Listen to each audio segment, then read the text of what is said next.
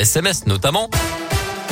Et puis d'abord, c'est le point le point sur l'actu avec Colin Cotte à 9h. Bonjour Colin. Bonjour Mickaël, bonjour à tous. Et à la une de l'actualité aujourd'hui, de réacteurs de la centrale nucléaire du budget bientôt à l'arrêt. Décision qui fait suite à la découverte par EDF de phénomènes de corrosion sur certains euh, d'autres réacteurs en France. L'électricien veut surveiller le phénomène de fatigue thermique sur ces réacteurs.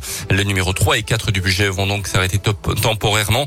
Euh, sur budget 3, des contrôles qui seront effectués lors de l'arrêt pour maintenance classique prévue en avril. Le réacteur numéro 4 fera quant à lui l'objet d'un arrêt spécifique début avril également. J-2 avant le début des vacances d'hiver dans notre zone. Bison futéis le drapeau orange vendredi dans le sens des départs au niveau national avec un trafic dense à prévoir en fin de journée, notamment en direction des Alpes sur la 40 et la 43.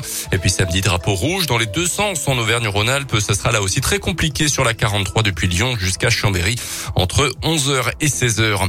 À suivre également aujourd'hui une audition très attendue au procès des attentats du 13 novembre 2015 à Paris. Salah Abdeslam doit s'expliquer sur le fond du dossier. Lui qui est resté quasiment muet pendant les cinq ans de l'enquête, pendant ce premier interrogatoire qui est prévu sur deux jours, l'unique survivant des commandos terroristes qui avaient fait 130 morts sera interrogé sur la période précédant les attentats.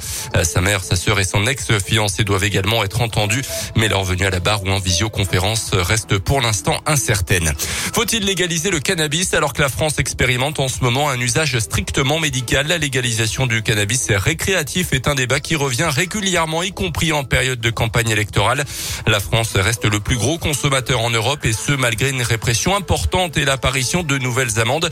Une étude menée en ce moment par des professionnels du CHU de Lyon Sud pourrait apporter de nouveaux éléments. 400 psychiatres ont été interrogés étant même en lien avec des patients consommateurs de cannabis. D'après les premiers résultats, 80% d'entre eux se disent favorables à la légalisation à des fins médicales, plus de la moitié à des fins récréatives. Le docteur Léa Leclerc, auteur de l'enquête, revient sur leurs principaux arguments.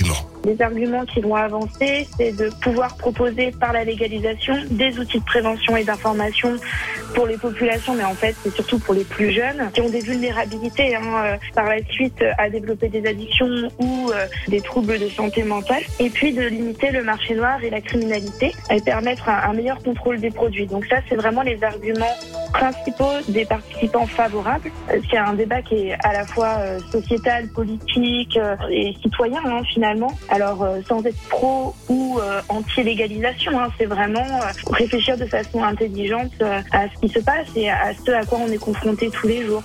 Une minorité de psychiatres interrogés se sont prononcés contre la légalisation, euh, mettant en avant les dangers sociétaux causés par cette addiction, aussi bien les violences euh, que les accidents de la route ou encore l'augmentation euh, des risques psychotiques comme la schizophrénie.